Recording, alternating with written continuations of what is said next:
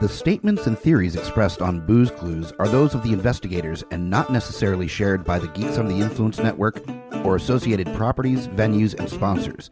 Listener discretion is advised. Please drink responsibly. We want you to enjoy the show, not be one of its headlines.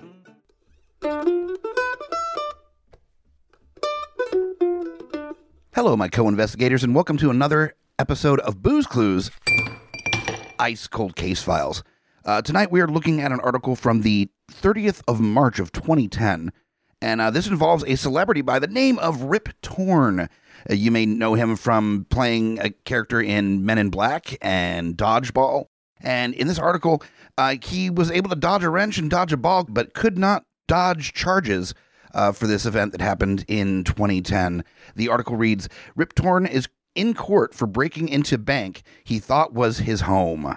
Yeah, broke into a bank. So uh, this comes from The Guardian. The veteran Hollywood actor Rip Torn is due in court today on charges of breaking into a bank with a loaded gun.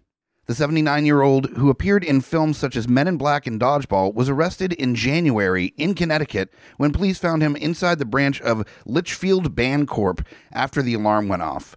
So, just wandering around, wasted, with a gun, casually breaks into a bank, I guess is uh, the plan here. According to the police department, the Oscar nominated actor was almost three times over the drink drive limit. He was charged with carrying a pistol without a permit, carrying a firearm while intoxicated first degree burglary, first degree criminal trespass, and third degree criminal mischief. Um, now, some people may be familiar with this story primarily because of the mugshot that was taken after he was arrested for this uh, for this break-in. It is amazing, and we will have a link to the article in our notes for this episode. His hair is all askew. It's just it's a classic celebrity arrest photo. In a court appearance last month, his attorney Thomas Waterfall Wow, Thomas Waterfall told the judge that his client needed help with his alcohol abuse and that he could start treatment immediately. Torn was released on $100,000 bail and was told by the judge to undergo an evaluation for substance abuse. Waterfall has said that Torn was confused and thought the bank was his home, which is a mile and a half down the street, according to reports. Now, I'm not really sure what this dude's house looks like, and he's relatively well off, so he ha- might be able to afford one of those custom build modern houses, but I'm pretty sure a bank doesn't look like a house. I don't think there's any point that a bank looks like a house. According to reports, Torn went to sleep in the bank and asked police what they were doing in his house when they arrived. This has got to be a level of hammered that I'm somewhat unfamiliar with, where he passed out in the bank, so even when in the bank, didn't recognize that it wasn't his home. Last year, Torn was given probation in a Connecticut drunk driving case and entered an alcohol education program. He has two previous drunk driving arrests in New York. In 2004, Torn was arrested in New York after his car collided with a taxi. A video of his arrest, in which he swears at officers and refuses a breathalyzer test, was aired on TV. A jury subsequently acquitted Torn of any wrongdoing. That's because he's lovable. If you have seen him in movies, he is a very lovable character. I could see him winning over a jury, no problem. In December 2006, Torn was again arrested for drunk driving in North Salem, New York, after colliding with a tractor trailer. Wow. He pleaded guilty and had his driving license suspended for 90 days and was required to pay a $380 fine. He was convicted and sentenced to probation in May 2009 after another drunk driving offense. Wow, that's impressive. Torn received an Oscar nomination as Best Supporting Actor for his role in the 1983 film Cross Creek. He earned a reputation for volatility when he brawled with Norman Mailer during the film Maidstone, and when he hit Mailer, the film's director, on the head. As the cameras rolled, Mailer bit Torn's ear and they wrestled to the ground. The fight was broken up by cast and crew members as Mailer's children cried and screamed in the background. The fight is featured in the film.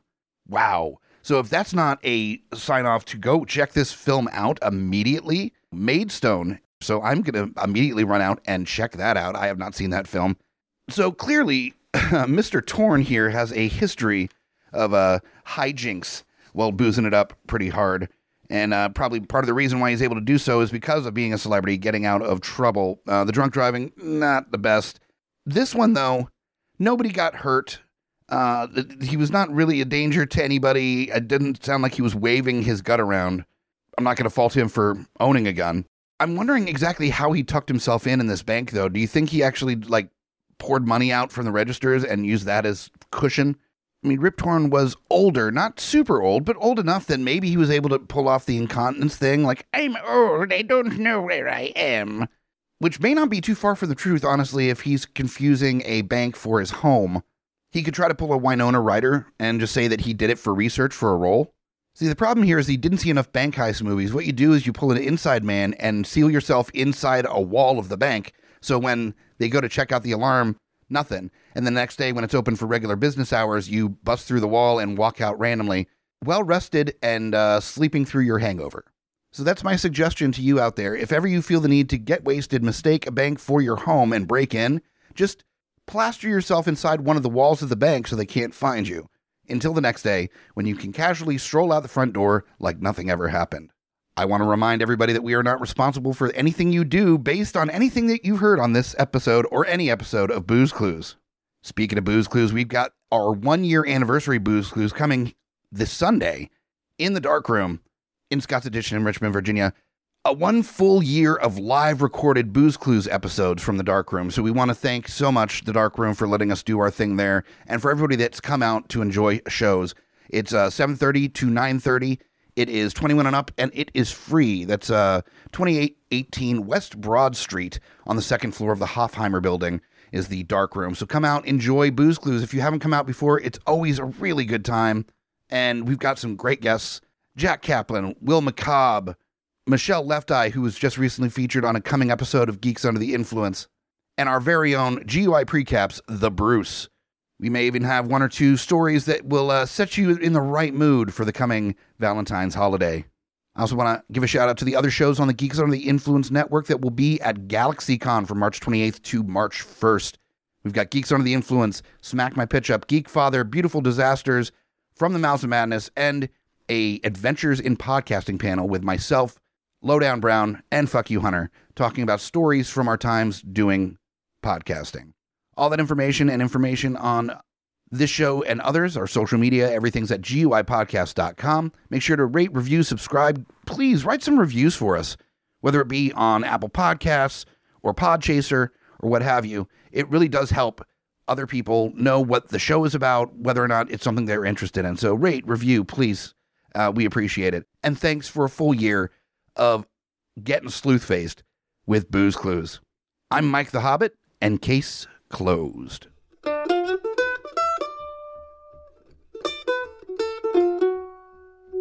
GUIPodcast.com.